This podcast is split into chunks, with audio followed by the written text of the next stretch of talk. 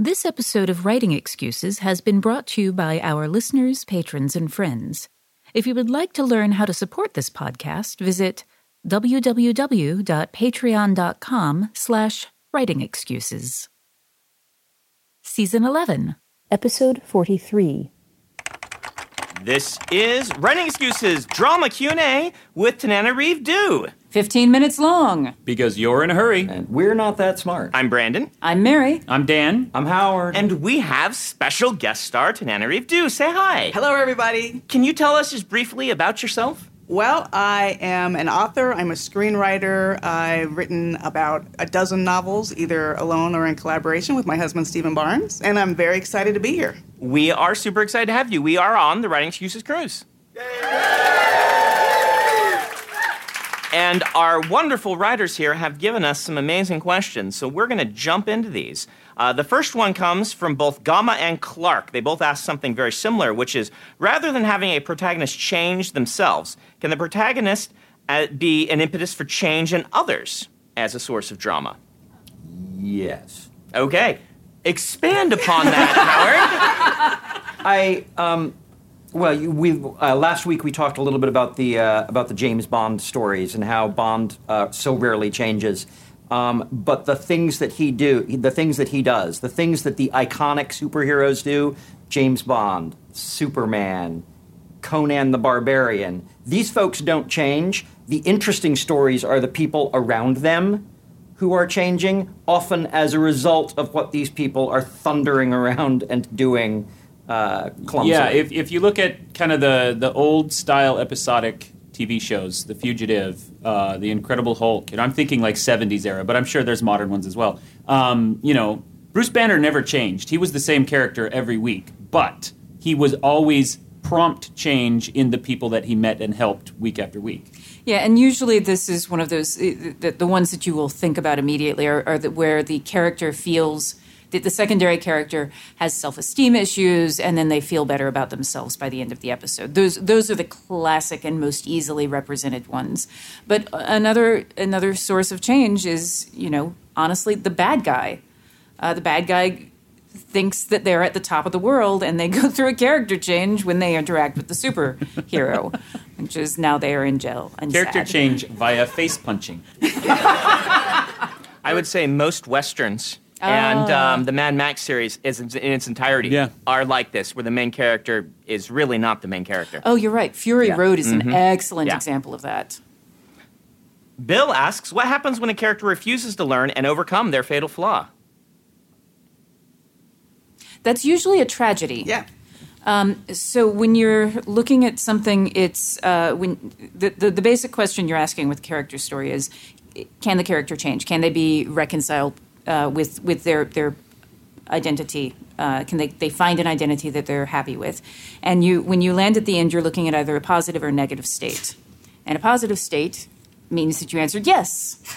And they can make a change, and that is a happy ending. And a negative state is no, they cannot change. And it, and the reason it's a tragedy is because they have failed at the thing they were trying to do. That was actually the word that popped into my mind, you know, tragedy, because the reader can see the absolute necessity for the change, and the characters around them can see the necessity for the change, but the lack of change creates a sense of tragedy. Would you say that in many of those stories, does it get worse?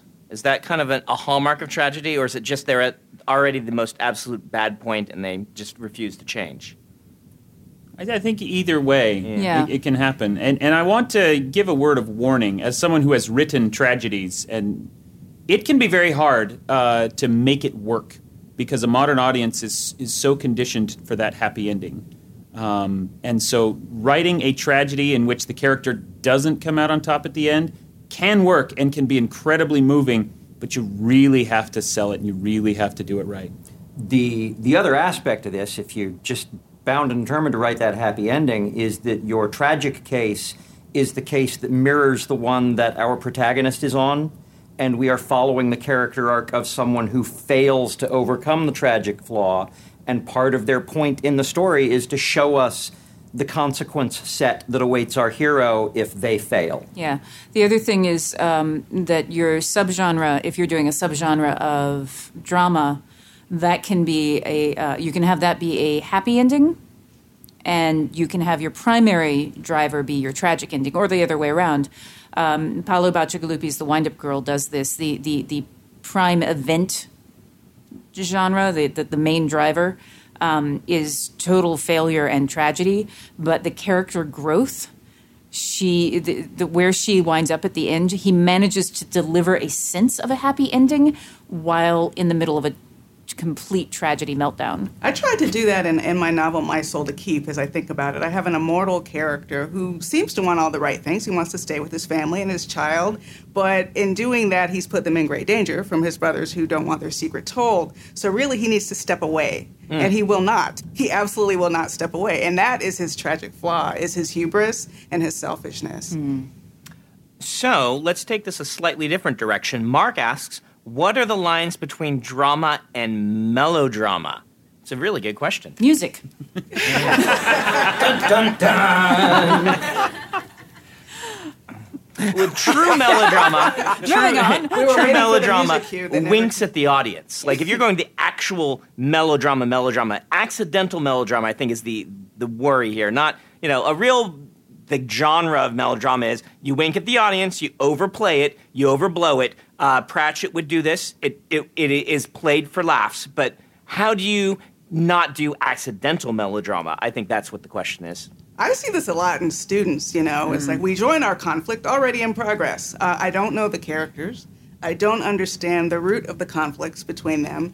And anytime uh, the characters are speaking in exclamation points, and I'm still wondering who are you exactly? that is what? melodrama. what can you possibly mean? You know, uh, in the last episode when Mary talked about uh, Saving Private Ryan made her cry without earning it. I, I, for me, that's really where the line is. Yeah. You know, mm. is is this emotion earned or not? Do I actually believe it? Do I care or do I not? And so, how do how do you find that line? You give it to a lot of other readers. You you know, you use a writing group. You use whatever and make sure you can fine tune that reaction so that it pulls off instead of misses the landing. I think I think the other thing is that melodramas are more likely to rely heavily on cliche and tropes. Yeah. Yeah. All right. So, question. Um, Amy asks, "Do you have any tips for writing body language that reveals characters' internal state?" Which I really liked. It's kind of a subtle look at drama. Uh, I have an entire class on that. Does anyone mind if I just take this one? Go for it. Take it okay. Away. So in puppetry, what? Mary's going to talk about puppetry? um, there are uh, three different basic types of movement aggressive, passive, and regressive. Aggressive movement is anything that you want to engage with further. So anything that you lean in towards, you step towards, you turn towards. This is happiness, curiosity, um, certain types of anger. Passive is something you don't have strong feelings about. You stay more or less in the same spot. Regressive is anything you do not want to engage with. So, uh, revulsion, fear, again, certain types of anger. And that's a movement away from. So, a step back, a turn, a lean. So, there's a difference between the, the training phrase, what did you say? What did you say? She leaned across the table. What did you say? She pushed back from the table. So this is a very simple piece of body language that that we are used to doing to, to reading all by ourselves normally. The other piece of body language, and, and again, it works just the same way on on on stage uh, as it does on paper, is um, open or closed silhouette. So arms crossed is again something you don't want to engage with. Cold, even though we're talking about a temperature, you, you don't want to engage with that. It's still a closed body movement. Uh, fear, often these will be closed. Open body language is arms out, again, things you want to engage with. So, you know, um, hello, she, she spread her arms. Hello, she crossed her arms. They, those are things that your readers will know how to, to interpret. So that's one thing is the kind of body language you use. And the other piece of that is your point of view character's interpretation of these things. Um, and, and their own emotional response to it will cue your readers. Okay, that was me with my compressed thing. And as a very oh. brief aside, um, because I'm drawing the pictures all the time, I regularly will cut from inset panel, inset panel, where we're just seeing faces, to a panel where I have moved the position of the characters without showing them walk around because drawing people walking is really hard. Um, and and their position and the open or closed posture often it'll just be silhouettes. And i am signaling their emotional state with that tool One quick warning I would say to writers don't overuse those gestures, especially Yeah. from the point of view character. It's mm-hmm. great if your point of view character is noticing gestures, but we don't we're not often aware of the gestures we're making. So the ear tugging and nose scratching and, and all those sorts of things sometimes serve as a substitute for their internal emotional process. Yeah. That would be better served by just saying what they're feeling or their stomach is cramping. Yeah, Yeah. I, I'm in a complete agreement with you. The, the metric that I use is that I'm looking for body language that removes ambiguity or that emphasizes something. But if I don't need to emphasize or remove ambiguity, I try to leave it out. Otherwise, it goes into what we call in puppetry head bobbing. you know, I've seen a lot in new students in my uh, my class that a lot of students will want to modify every sentence of dialogue Yes. with emotion, and it's made me really aware of how much I do this as well. Saying, you know, I think I do this too much, and, and the more my career has progressed, the more I've pulled back on some of these things. Yeah, I, I'm very much the same way. And, and as I say, we, we call it head bobbing in puppetry, where it's, it's a puppet moves its head with every single syllable. Yep. Uh, and it drives us crazy. Oddly, Brandon, the uh, example that I frequently use with my students when I'm talking about uh, movement that has become um, meaningless is uh, Nynaeve tugged her braid. Right. Yeah. Too much done, and it becomes, um, yeah. It's it's really interesting, but we we have to move on. We have to do The future is a hefty responsibility and not one that we take lightly. But then taking things lightly has never been what Hefty is about. That's why we've created the Hefty Renew program that turns hard to recycle plastics into valuable resources like park benches and building materials. To participate, simply fill up an orange Hefty Renew bag with accepted items, tie it up, and drop it in with your regular recycling. That's it. It's that easy. It's time to rethink recycling with Renew. Particular valued resources may vary by geography. More info available at heftyrenew.com. book of the week because um, we have Tananarive. You're going to tell us about Ghost Summer. I have my first short story collection out. It just had a second printing. Ghost Yay! Summer. Right Woo! Thank you.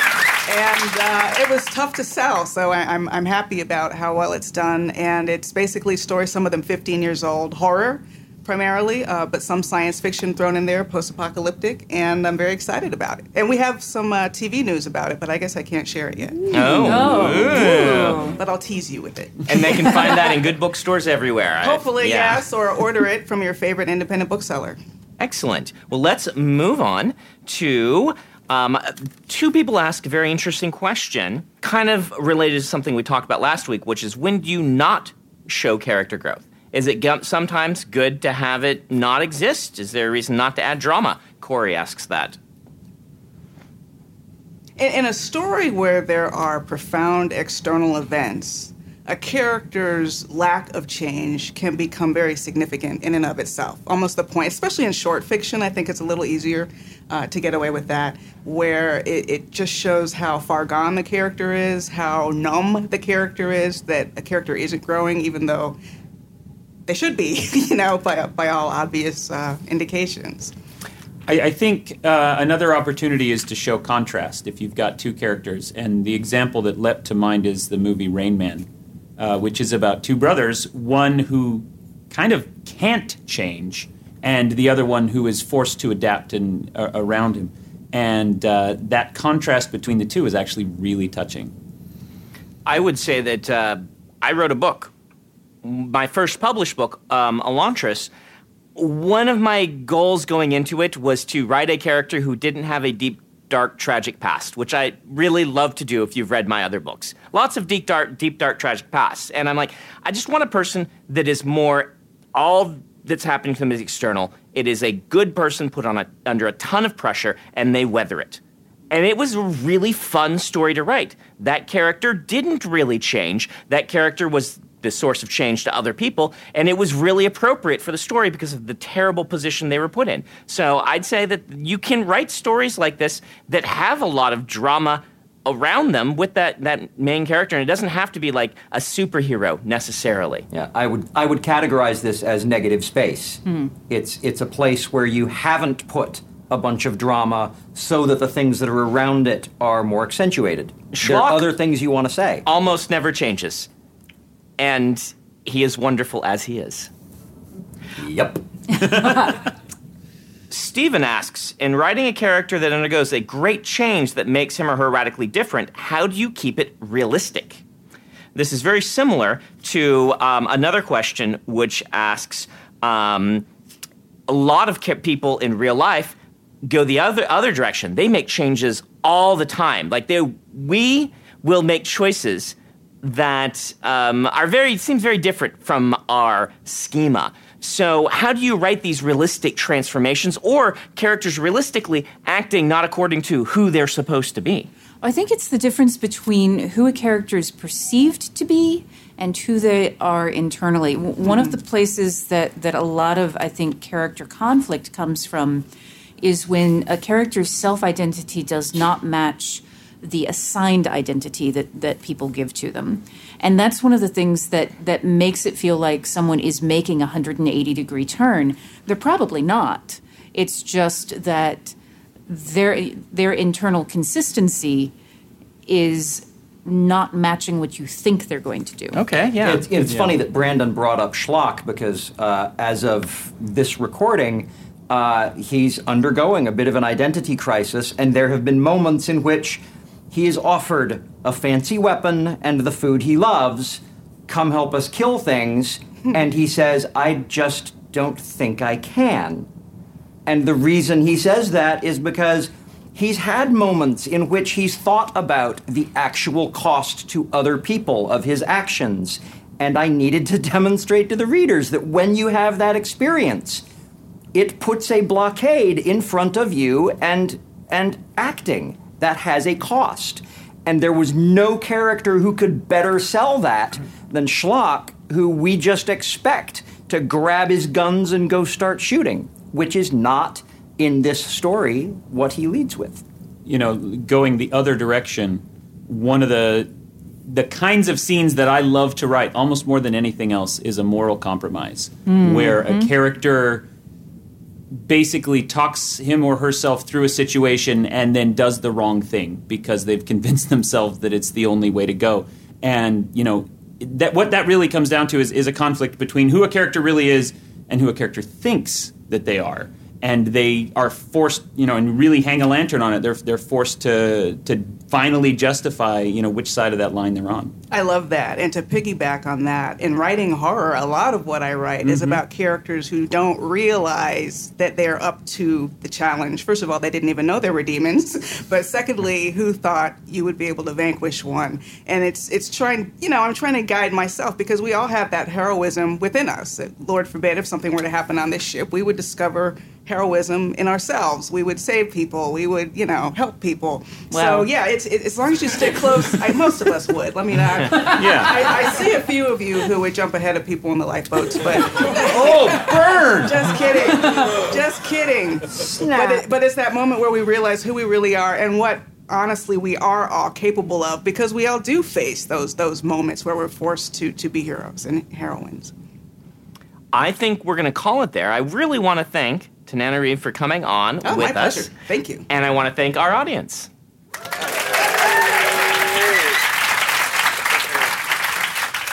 Howard has some homework for you. I do. Um, the name for this is If I Only Had a Brain. Uh, we're going to be starting issue uh, with our our next month of uh, elemental genre. We're talking the, the issue elemental genre. And what I want you to avoid is the straw man. Take the issue that you are planning on writing about, or take an issue about which you are passionate. Identify both sides, identify which side you are on, then take the other side and write it convincingly. Put a brain in the straw man. In fact, go ahead and put meat and bone and all of the other body bits on the straw man and turn this into a person because actual people hold the position that you abhor or disagree with, and they are actual people. And once you can do that, once you can write both sides convincingly, we will believe your book. Hmm. Excellent. This has been Writing Excuses. You're out of excuses. Now go write. Writing Excuses is a Dragonsteel production, jointly hosted by Brandon Sanderson, Dan Wells, Mary Robinette Kowal, and Howard Tayler. This episode was mastered by Alex Jackson.